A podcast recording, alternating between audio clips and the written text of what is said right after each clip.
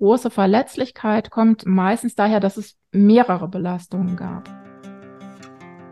Für die meisten Kinder ist es in dem Moment wirklich ein Drama, eine, ganz große Krise, weil sie damit auf die Welt kommen, dass in fast jedem Buch Familie abgebildet ist als vollständige Familie. Wir haben den Kindern versprochen, dass wir immer ihre Eltern bleiben, aber nicht, dass wir immer ein Paar bleiben. Die beste Prophylaxe, die man machen kann, ist, dass es Raum gibt, um alle Gefühle zu benennen, dass die Kinder Wörter haben, um sie zu beschreiben, dass sie verschiedene Bezugspersonen haben.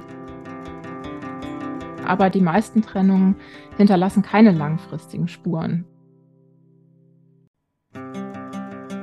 Das ist Chaos und Chance, der Podcast für alle Eltern, die trotz Trennung eine Familie bleiben möchten. Liebe Zuhörerinnen, in dieser Folge geht es darum, wie du dich trennen kannst, wenn du dich dafür entschieden hast, diesen Weg zu gehen. Mit dem Aussprechen einer Trennung sind oft Unsicherheit und Angst verbunden. Angst, wie die Partnerin oder der Partner darauf reagiert, wie das Umfeld darauf reagiert und vor allem, wie die Kinder reagieren und damit umgehen. Was musst du beachten, damit die Einleitung der Trennung für alle Beteiligten so wenig schlimm wie möglich wird? Ich habe für diese Folge Inke Hummel eingeladen und freue mich sehr, dass sie der Einladung gefolgt ist. Hallo. Ja, danke. Ich freue mich auch. Liebe Inke, du bist Pädagogin, Familienberaterin, Autorin von Ratgebern und Kinderbüchern und du bist selbst ein Trennungskind. Mhm. Du hast gemeinsam mit Julia Teek ein Buch geschrieben, was kürzlich veröffentlicht wurde, mit dem Titel Wir Erwachsenen Trennungskinder. Darin schilderst du deine Sicht auf die Trennung deiner Eltern und wie du sie als Kind erlebt hast und welche Auswirkungen sie im Laufe deines Lebens hatte und immer noch hat. Julia Teek ist Kinder- und Jugendlichentherapeutin und erzählt im Buch von ihren Erlebnissen mit ihren PatientInnen. Ihr habt Interviews mit erwachsenen Trennungskindern geführt und abgebildet. Die erste Frage an dich vorab. Gibt es grundsätzlich einen Weg, eine Trennung für alle Beteiligten, also für das Elternpaar und für die gemeinsamen Kinder, irgendwie so gut wie möglich zu gestalten? Äh, den gibt es auf jeden Fall. Ganz viel hängt einfach am Thema Kommunikation. Man muss auch sagen, das ähm, ist auch das Resümee im Buch. Es gibt viele Prägungen, die wir mitnehmen können, wenn das nicht gut läuft, aber die meisten Trennungen hinterlassen keine langfristigen Spuren bei den Trennungskindern, was ja erstmal äh, ne, eine große Hoffnung ist, weil natürlich nicht alle Trennungen perfekt laufen und trotzdem vielleicht mhm. gut genug laufen. Aber ich würde wirklich sagen, es hängt ganz viel an der Kommunikation. Wie können die Eltern miteinander kommunizieren, so dass es irgendwie wertschätzend bleibt und der Blick beim Kind bleibt? Wie können die Eltern mit den Kindern kommunizieren oder auch die Kinder alleine? Haben die auch Raum zu mhm. sprechen mhm. Über das, was in ihnen so vorgeht? Mhm. Das heißt, wenn ich dich fragen würde, was aus deiner Sicht, um die Trennung auszusprechen, als allererstes zu beachten ist, ist es dann die Kommunikation oder gibt es da noch mehr? Doch, das finde ich schon das Wichtigste. Ne? Wann, wann sage ich das? Wie sage ich das? Was packen wir da rein? Was packen wir da nicht rein? Schaffen wir das als Paar noch gemeinsam, das den Kindern zu sagen? Das ist ganz sicher so der Startpunkt, ja. Mhm. Und was wäre deiner Meinung nach ein guter Zeitpunkt, es zu sagen? Und was kann man dann sagen? Also ich finde immer ganz gut, wenn man das frei wählen kann und es nicht aus einem Streit heraus irgendwie direkt an die Kinder gelangt, ne, dann zu gucken, dass es ein Zeitpunkt ist, wo man nicht gleich irgendwo hin muss, sondern vielleicht ein bisschen Zeit hat, vielleicht noch ein Wochenende mindestens vor einem liegt oder vielleicht auch eine Woche Ferien oder so, wenn das machbar ist, äh, dass man sich erstmal umeinander kümmern kann, die Kinder Raum haben, auch zu trauern, wütend zu sein, Fragen zu stellen, oder vielleicht auch äh, spontan mal zu Oma zu gehen, um äh, mal kurz da rauszukommen oder so. Also wenn das möglich ist, dann würde ich danach gucken. Und ja, was muss da rein in das Gespräch? Im Grunde erstmal altersangemessene Fakten würde ich sagen, um, um das so ganz äh, grob zu benennen. Da geht es nicht drum, äh, die, die Mama ist fremdgegangen oder der Papa hat äh, mir irgendwas getan oder so, sondern wirklich, wir bleiben eure Eltern, aber wir möchten kein Paar mehr sein. Mhm. Und was bedeutet das? Also ne, zieht jemand aus, zieht jemand um, wird sich die Schule ändern? Ne? Was bleibt gleich, was wird anders? Ganz konkret für die Kinder in greifbarer Zeit, also in nächste Woche oder übernächste Woche und nicht, was ist vielleicht nächstes Jahr und eventuell und so, sondern wirklich so Dinge, wo die sich dran festhalten können. Mhm. Und wie gehe ich da mit um? Wie gehe ich mit einer Reaktion der Kinder um? Also was ist also gibt es A, erste Frage, gibt es äh, übliche Reaktionen der Kinder oder ist das wirklich total unterschiedlich? Mhm. Und wie gehe ich damit um, wenn die Kinder negativ reagieren? Also wenn sie, ich weiß nicht, wirklich, wenn spürbar ist, dass sie sich damit super unwohl fühlen und total schockiert sind und verletzt sind. Was mache ich dann? Also für die meisten Kinder ist es in dem Moment wirklich ein Drama, eine, eine ganz große Krise, weil äh, sie damit auf die Welt kommen, dass in fast jedem Buch äh, Familie abgebildet ist als vollständige Familie, weil sie sich das gar nicht anders vorstellen können. Das war dann ihr Leben bis zu diesem Zeitpunkt. Natürlich gibt es immer Kinder, meistens wenn die dann schon Richtung Jugendalter weitergehen, die sagen, äh, das ist vielleicht gar nicht so eine doofe Entscheidung, wenn ihr euch mhm. trennt. Ne? Aber ähm, in der Regel ist es erstmal wirklich ein ganz großes Drama. Und da ist total gut, wenn alle Gefühle rauskommen. Das haben wir jetzt für die Arbeit am Buch bei den erwachsenen Trennungskindern gesehen. Das waren oft welche, wo kein Raum für die Gefühle war. Die haben einfach funktioniert oder haben auf ihre Eltern aufgepasst, dass es denen gut geht und haben weder Wut noch Trauer noch Unverständnis noch Eifersucht auf äh, einen neuen Partner oder so rausgelassen. Deswegen sollte dafür Platz sein. Und das war, was ich eben schon so ein bisschen angedeutet hatte. Es kann sein, dass das bei den Eltern geht. Es kann aber auch sein, dass es gut ist, einen separaten Raum ganz schnell dafür zu schaffen mit dem Patenonkel, der Oma, der Lehrerin oder so, wo die Kinder das ungefiltert mal rauslassen können, ohne dass sie so auf Zehenspitzen gehen, ach, das könnte Mama oder Papa ja wehtun, wenn ich das so sage. Mhm. Na, dass, dass, dass die Gefühle erstmal raus können und man dann guckt, ähm, wie können die verarbeitet werden? Können wir Eltern das begleiten, äh, jetzt akut oder so na, mittelfristig oder muss da vielleicht noch anders mit ins Team? Mhm. Das heißt also, wenn wir uns als Eltern im besten Fall wahrscheinlich auch gemeinsam das Elternpaar das den Kindern erzählt, ne, vermute ich, mhm. ja dann heißt das ja auch, dass es wichtig ist, vielleicht darauf zu achten, dass man, ähm, ich glaube, man kann als Eltern wahrscheinlich schon Emotionen zeigen und sicherlich auch sagen, dass man selbst traurig über die Situation ist. Ich glaube, alles andere wäre ja auch nicht authentisch. Aber vermutlich ist es wichtig, so höre ich es raus, dann auch als Eltern darauf aufzupassen, dass man wirklich in dem Moment für die Kinder da ist. Ja, also mhm. es ist wahrscheinlich schwierig, wenn man vorher noch nicht selbst miteinander oder wenn das Elternpaar noch nicht miteinander gesprochen hat und vielleicht auch noch nicht gar nicht alle Fragen beantworten kann. Das heißt, der erste Schritt wäre sicherlich, wenn ich jetzt mich trennen würde, mit dem Partner wahrscheinlich erstmal zu sprechen, logischerweise, ja, dass man erst das auf Elternebene klärt und bespricht. Und ähm, wenn jetzt jemand zuhört, der oder die darüber nachdenkt, sich zu trennen und der Partner, die Partnerin ahnt noch nichts, vermutlich. Mhm. Mhm. Was glaubst du wäre dann eine, eine gute Sache? Wie muss man sich irgendwie darauf vorbereiten? Muss ich denn schon wissen, welches Betreuungsmodell ich anstrebe oder wie es mit der Wohnsituation ist? Muss ich vorher zum Rechtsanwalt, zur Rechtsanwältin oder was glaubst du, was hast du da für Tipps, worauf man mhm. achten kann? Mhm. Also ich finde es immer gut, wenn, wenn es erstmal nur einer ist, für den das so ganz klar ist, dass der sich erstmal eine Sicherheit schafft quasi und mit Menschen spricht, die solche Prozesse gut kennen und begleitet haben. Also es ist total in Ordnung, zu Pro Familia zu gehen und sich da mal beraten zu lassen oder auch zu einer Beratung zu kommen wie bei mir, wo man sehr auf die Kinder blickt oder eben auch zu einer Beratung, die juristisch oder finanziell ausgerichtet ist, um so ein bisschen zu gucken, wo, wo stehe ich eigentlich, was würde das alles bedeuten? Ist das der einzige Weg? Also ich habe auch Paare begleitet, die, die sind im Grunde kein Paar mehr, aber die haben trotzdem eine Art gefunden, miteinander zu bleiben mit den Kindern. Ne? Das, es gibt ja einfach viele Wege, nicht nur A oder B. Aber dass man so ein bisschen weiß, was bedeutet das alles. Und dann ist es natürlich wichtig, den Partner mit ins Boot zu holen und zu gucken, das sind meine Gefühle, so geht es mir damit, das sind meine Überlegungen.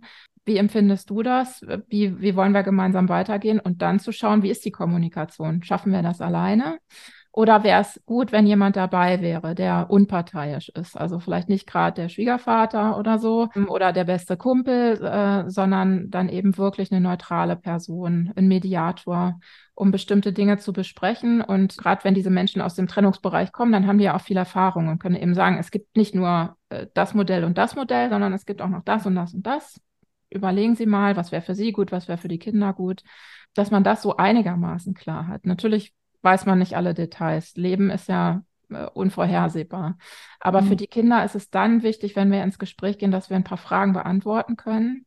Vor allem, wenn sie plötzlich diesen, diesen Halt, den sie bisher ja immer dachten, der ist für immer da, dass sie den erstmal verlieren und dann aber wieder spüren dürfen, nee, da ist noch Halt, da ist ein Geländer links und rechts. Und das bedeutet, wir bleiben hier in dieser Wohnung oder ähm, du gehst auf die Schule, auf die du geplant hast zu gehen oder so, ne, dass sie das erstmal begreifen können. Mhm. Also es wäre schon gut, das zu wissen, ne, bevor man es den Kindern sagt, dass man eben, wie du vorhin gesagt hast, diese Veränderungen wenn welche anstehen, dass man sie benennen kann, damit die Kinder auch irgendeine Art Vorstellung davon haben, wie es jetzt weitergeht, ja, je nach Alter. Mhm. Aber eben auch äh, wissen auch, was sich nicht verändert. Ne? Genau, damit das ja. Geländer, wie du es so schön beschrieben hast, mhm. ähm, noch greifbar ist. Mhm. Ja.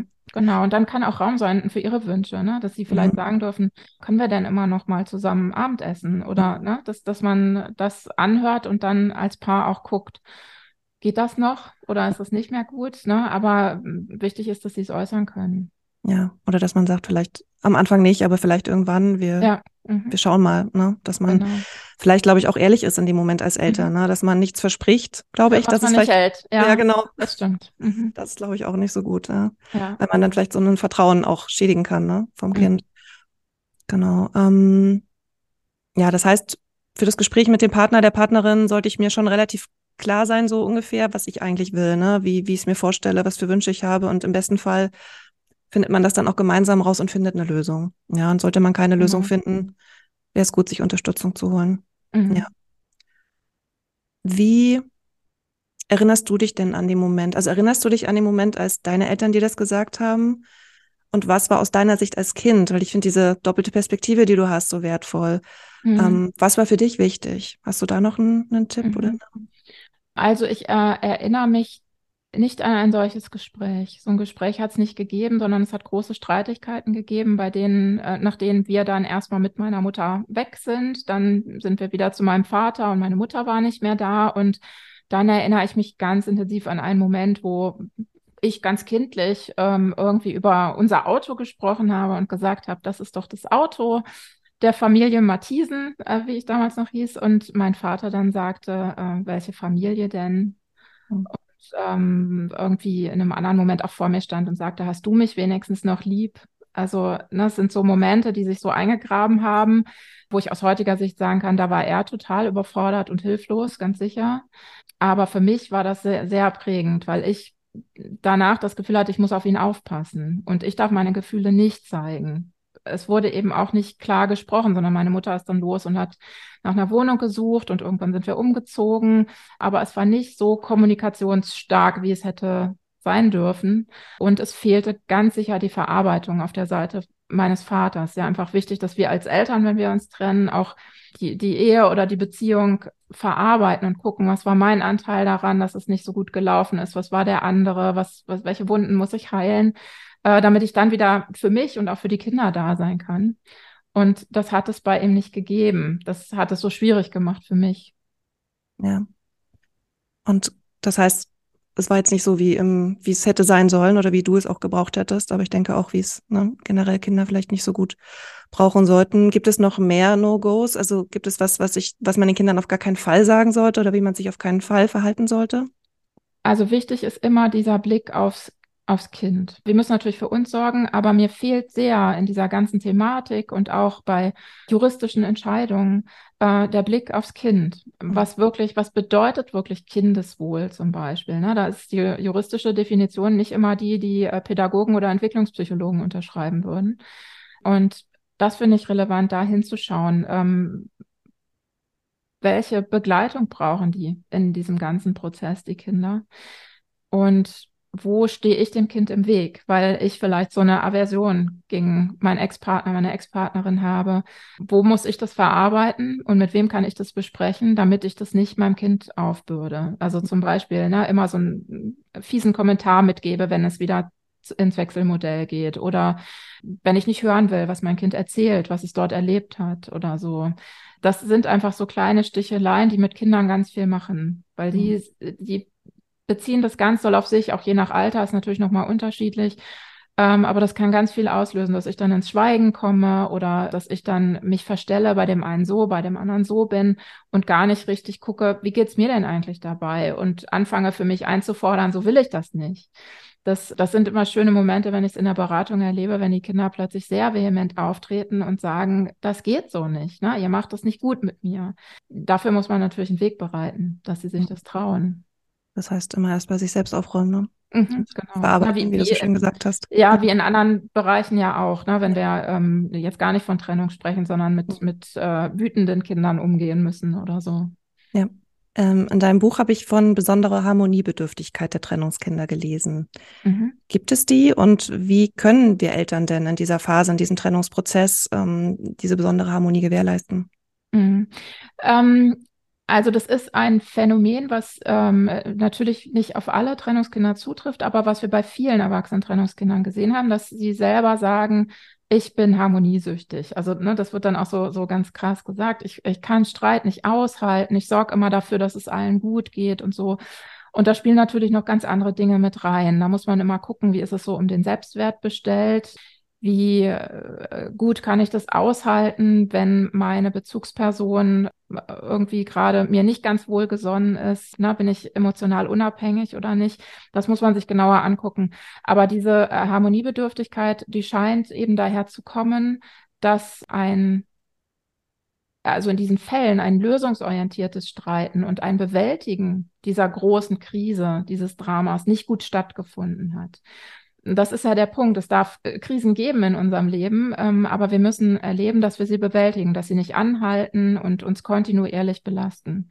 Und wenn das nicht so war, dann bedeutet natürlich, ich habe einen Konflikt erlebt und der hört gar nicht auf. Der ist immer noch da. Und diese Gefühle sind schrecklich, die will ich nicht. Dann geht die Psyche in so einen Modus, dass sie alles dafür tut, dass ich diese Gefühle nicht wieder habe. Also spornt sie mich vielleicht an, meinem Partner in einer späteren Beziehung nicht zu sagen, wie es mir geht, was, was mir nicht gefällt.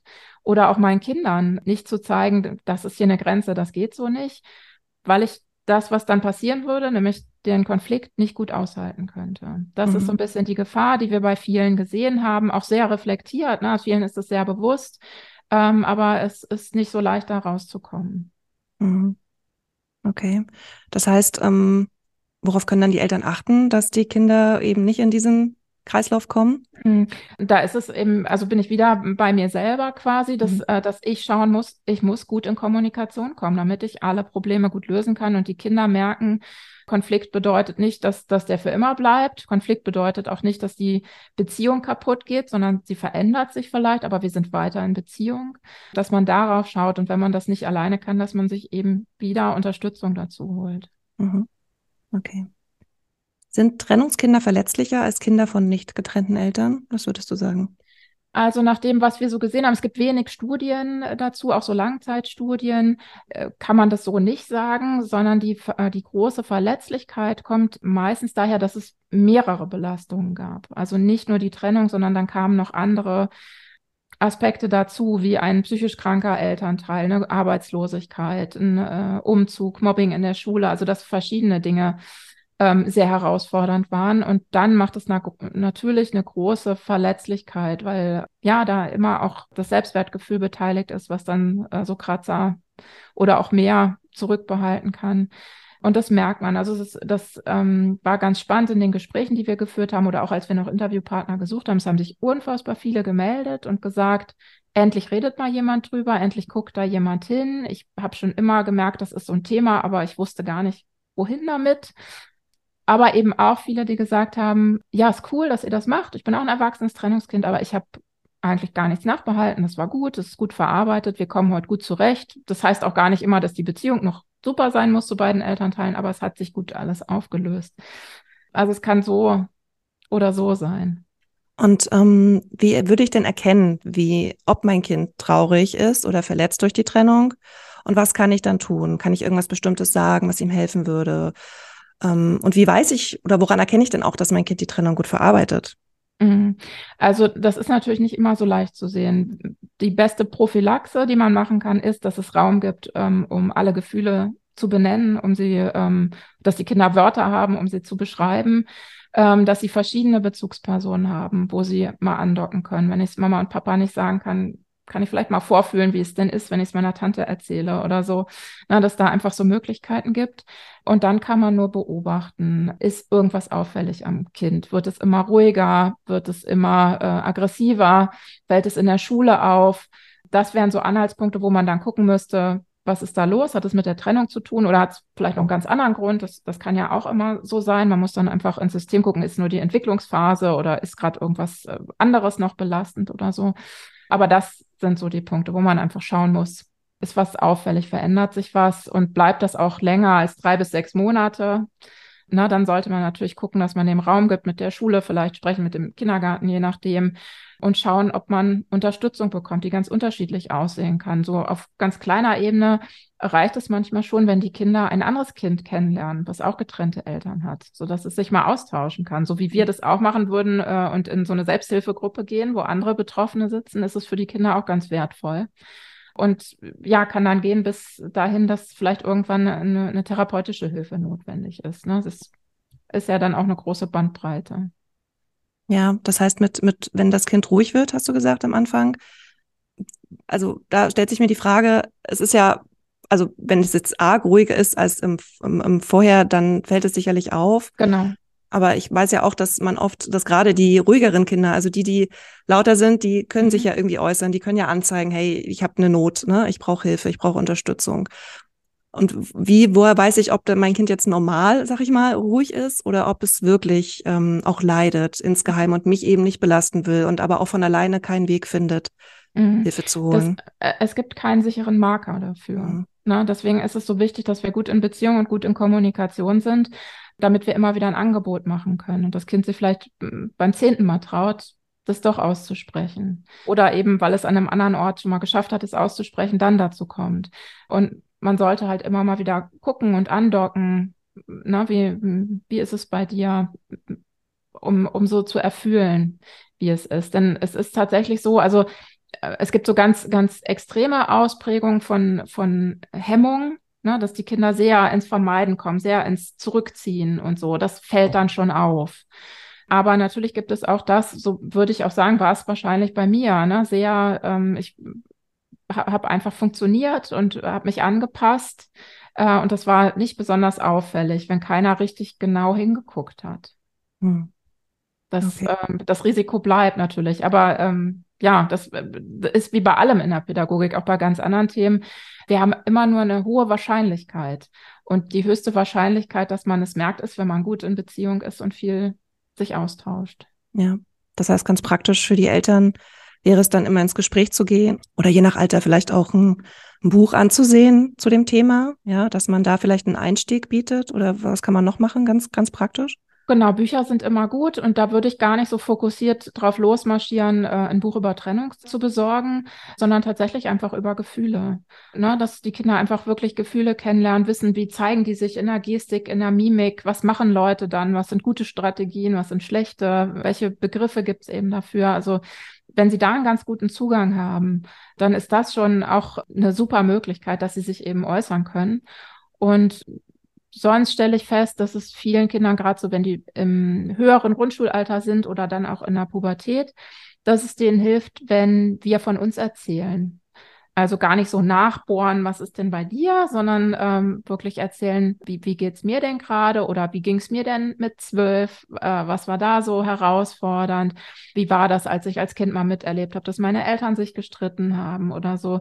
Das ist ganz häufig so ein Türöffner, damit die Kinder auch anfangen zu reden und Fragen zu stellen und dann kommt man so hintenrum äh, gerne dahin, wie es mhm. ihnen, ihnen selber eigentlich geht.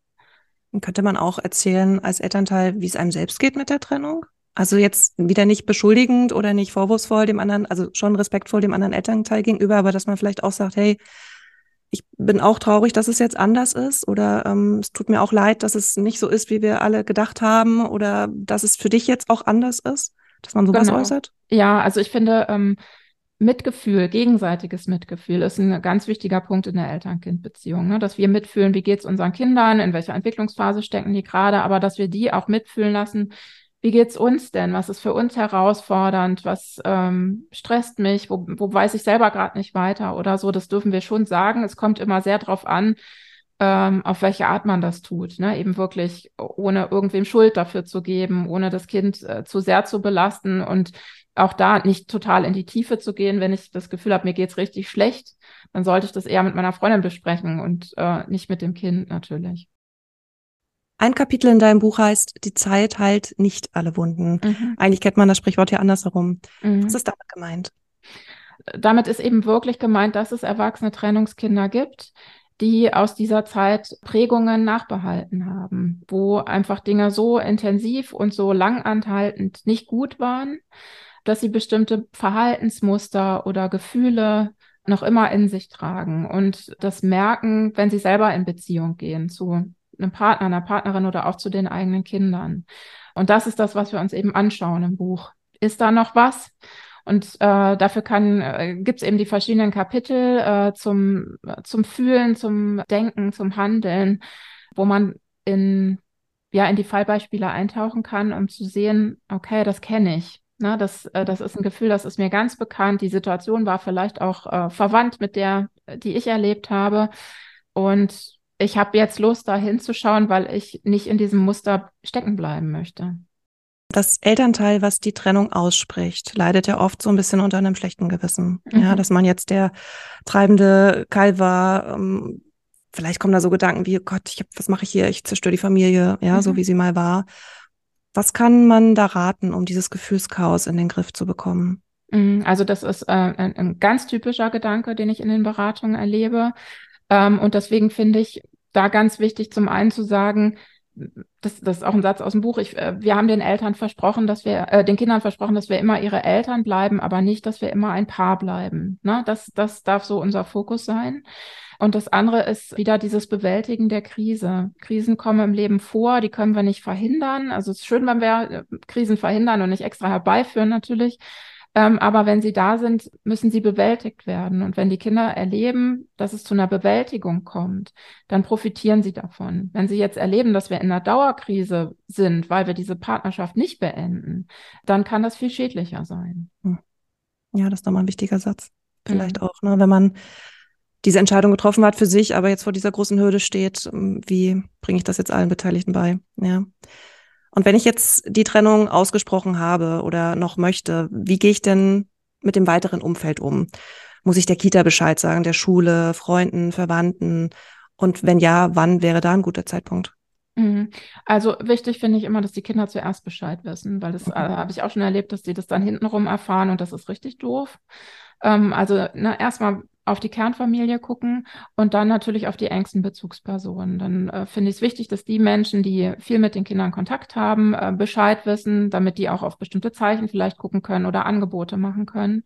Dazu gehört ganz sicher auch sowas wie äh, Schule oder Kindergarten oder auch, ne, wenn es irgendwie der Handballverein ist, wo das Kind dreimal die Woche hingeht oder so, dann würde ich da vielleicht auch mal erwähnen, dass die einfach Bescheid wissen, wenn das Kind plötzlich dauernd gestresst ist, immer zu spät kommt, nicht mehr motiviert ist oder so, dass sie so ein bisschen eine Ahnung haben, was ist denn da los. Das ist bei allen Themen relevant, ne, die die Kinder so belasten. Es kann ja auch was ganz anderes mal sein. Und da finde ich immer wichtig, dass alle ja, das so ein bisschen im Auge haben und reagieren können, weil es eben sein kann, dass das Kind sich plötzlich eine ganz andere Bezugsperson suchen möchte dafür erstmal als mhm. die Eltern. Ja. Und ich glaube, also was ich auch persönlich erlebt habe bei meiner Trennung, ist, glaube ich, auch wichtig zu sagen, dass falls sich so Lager bilden, ja, im, mhm. im weiteren Familienumfeld, ja, falls dann irgendwie auf einmal ein Groll auf den Ex-Partner besteht, den man vielleicht selber gar nicht hat, ja, mhm. das kann ja durchaus sein, ne? jeder mhm. projiziert ja auch immer so ein bisschen mhm. auf andere, ähm, dann wäre es, glaube ich, auch wichtig, mit den Verwandten zu sprechen, zu sagen, hey, bitte ähm, kein, keine, keine respektlosen Äußerungen über meinen Ex-Partner oder meine Ex-Partnerin, sondern es ist einfach nur wichtig, dass ihr das wisst. Was ihr darüber denkt, könnt ihr untereinander besprechen, ja, vielleicht auch mit mir, wenn ich das hören will. Genau. Aber ähm, auch bitte nicht mit den Kindern, ne? dass man ja. da vielleicht auch nochmal eine Grenze setzt, ganz klar, mhm. und sagt, so bitte, ähm, so nicht, ne? Mir ist mhm. wichtig, mhm. dass die Kinder hier nicht zusätzlich leiden müssen. Mhm, genau. Ja. Was brauchen denn deiner Meinung nach die Kinder am allermeisten von ihren getrennten Eltern? Und wie schaffen wir das, ihnen das mhm. zu geben? Mhm. Also ich denke, im Grunde ist es wichtig, dass man schnell wieder auf den Fokus kommt, den man auch ohne Trennung hätte. Wo steht denn mein Kind gerade? Was braucht es gerade von der Entwicklungsphase her? Ne? Ist es in der Pubertät oder äh, was ist gerade so äh, das Ding, damit ich wieder feinfühlig mit dem Kind umgehen kann? Die, die Feinfühligkeit ist so der entscheidende Faktor für, für gute Beziehung, für stressfreies Großwerden, für Bindungssicherheit. Und das heißt, ich muss dafür sorgen, dass ich wieder feinfühlig sein kann, äh, ne, indem ich meine Themen so bearbeitet habe und dann äh, mit ausreichend Zeit und echtem Interesse in Kontakt zu den Kindern gehen. Also nicht nur äh, so klassisch der, der Spaß-Wochenendelternteil werden oder so, ähm, ne, sondern wirklich echtes Mitsein zu zeigen, so nennt man es in der Bindungstheorie. Also da, da wirklich in, in den Kontakt zu gehen und zu merken, wie schwingt mein Kind gerade emotional und was sind so seine Themen, wo kann ich mal andocken, auch wenn es mir vielleicht schwerfällt, weil keine, eigentlich keine Lust habe, mich über, äh, weiß ich nicht, TikTok zu unterhalten oder so. Na, aber wie kann ich da wieder andocken und bei dem Kind sein?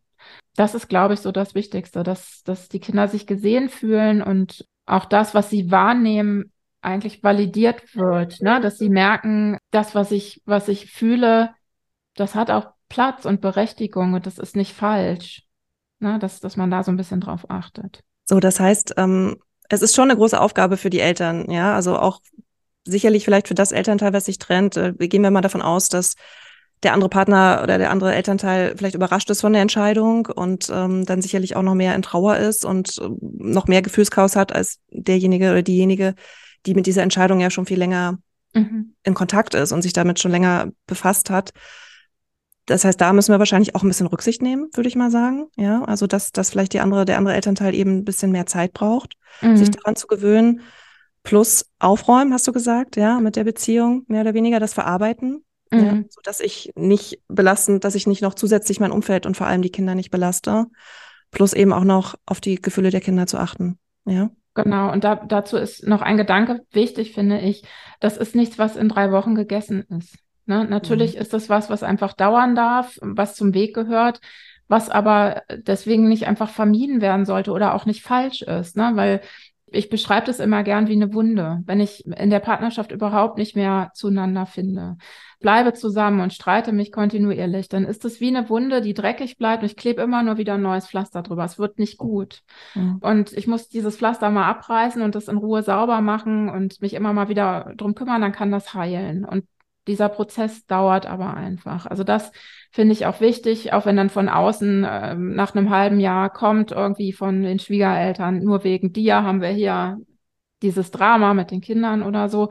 Das ist der Weg, der dazugehört. Und das ist nichts, was äh, eben nachhaltig irgendwas kaputt machen muss, wenn man es gut begleitet. Und nicht perfekt, gut. Mhm. Ja. Der Podcast heißt Chaos und Chance, weil ich in jeder Lebensveränderung auch in einer Trennung eine Chance sehe. Mhm. Welches Learning können die Kinder aus der Trennung mitnehmen? Gibt es überhaupt positive Learnings für die Kinder? Und wie kann ich die als Elternteil fördern, wenn welche da sind oder wenn ich welche herbeiführen möchte oder sichtbar machen möchte? Also ja, ganz, ganz sicher ist ja eine Sache, die sie lernen, wenn es gut läuft, dass man äh, eben nicht ähm, darauf verzichten sollte, seine Bedürfnisse zu äußern und auch in Beziehung dann darüber zu sprechen und zu gucken, wie können wir das anders gestalten in Zukunft, damit es allen gut geht. Das finde ich ist schon was Großes, was sie daraus mitnehmen können. Dann gibt es immer so ein bisschen kleinen Beifang, ne, dass sie manchmal ähm, ein, ein, bisschen früher in der Selbstständigkeit kommen durch bestimmte Umstände oder so. Kann belastend sein, aber das kann auch ähm, sehr gut sein. Also das war schon auch das, was viele erwachsene Trennungskinder uns äh, gespiegelt haben. Und es ist auch immer eine Chance auf neue Bezugspersonen. Also ich kenne auch etliche Familien, die so im Patchwork jetzt äh, zusammenleben, nachdem das alles so ein bisschen abgeheilt ist und wo das im Grunde ein Gewinn ist und nicht ein Verlust. Ne? Also auch das gibt es, wenn man das gut miteinander hinbekommt, dass dann der, der neue Lebenspartner, die neue Lebenspartnerin wirklich eine weitere Ressource sind für das Kind oder neue Geschwister, die da irgendwie dazukommen oder so. Deswegen, ja, man darf es nicht einfach einseitig negativ sehen, man muss nur, man muss nur gut hingucken. Ja, und eben an sich arbeiten, ja, so mhm. weit für sich arbeiten, dass man es auch so gut wie möglich gestalten kann und die Kapazitäten auch dafür hat. Mhm. Ja, liebe Inke, vielen Dank für deine Zeit und das schöne Interview. Sehr gerne.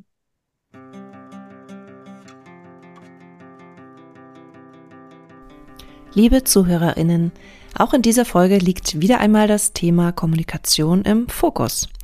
Das heißt, bevor du mit deiner Partnerin oder deinem Partner sprichst über deinen Trennungswunsch, überlege dir, was du ihm oder ihr sagen möchtest und wie es klingen kann, sodass es auch so verstanden wird, wie du es verstanden haben möchtest. Sprich gern vorher mit Freundinnen oder Menschen, die Erfahrung haben. Bedenke, dass dein Partner oder deine Partnerin vermutlich zum ersten Mal mit diesem Thema konfrontiert wird und dass dementsprechend emotional die Reaktion ausfallen kann. Gib ihm oder ihr Zeit, das zu verarbeiten, bevor ihr über die nächsten Schritte und den weiteren Ablauf sprechen und Vereinbarungen treffen könnt. Notiert gegenseitig alle Fragen und versucht gemeinsam Lösungen zu finden. Wenn das nicht funktioniert, dann holt euch Unterstützung, zum Beispiel bei Familienberatungsstellen. Es gibt auch kostenlose, pro Familie zum Beispiel. Auch die Kommunikation gegenüber den Kindern ist wichtig. Überlegt euch vorher, was wird sich in nächster Zukunft für die Kinder verändern und was nicht. Versucht auf mögliche Fragen der Kinder vorab zu zweit Antworten zu finden. Und dann ist es wichtig, für die Kinder da zu sein, über Gefühle zu sprechen, über eure eigenen und über die der Kinder. Und es ist wichtig, ihnen Worte für ihre Gefühle zu geben, für die sie noch keine Worte haben. Dazu könnt ihr wunderbar auch Kinderbücher über Gefühle nutzen. In den Show Notes zum Trailer dieses Podcasts findet ihr einige Buchtipps zu Trennung und auch zu Gefühlen. Und ganz wichtig ist, so wie Inke sagt, der Blick aufs Kind. Vermeidet unbedingt Sticheleien und negative Äußerungen über euren oder eure Ex-Partnerin vor den gemeinsamen Kindern. Wenn ihr nicht sicher seid, ob euer Kind gut durch die Trennung kommt, dann holt euch Hilfe und Unterstützung, damit ihr eurem Kind eine gute Begleitung bieten könnt.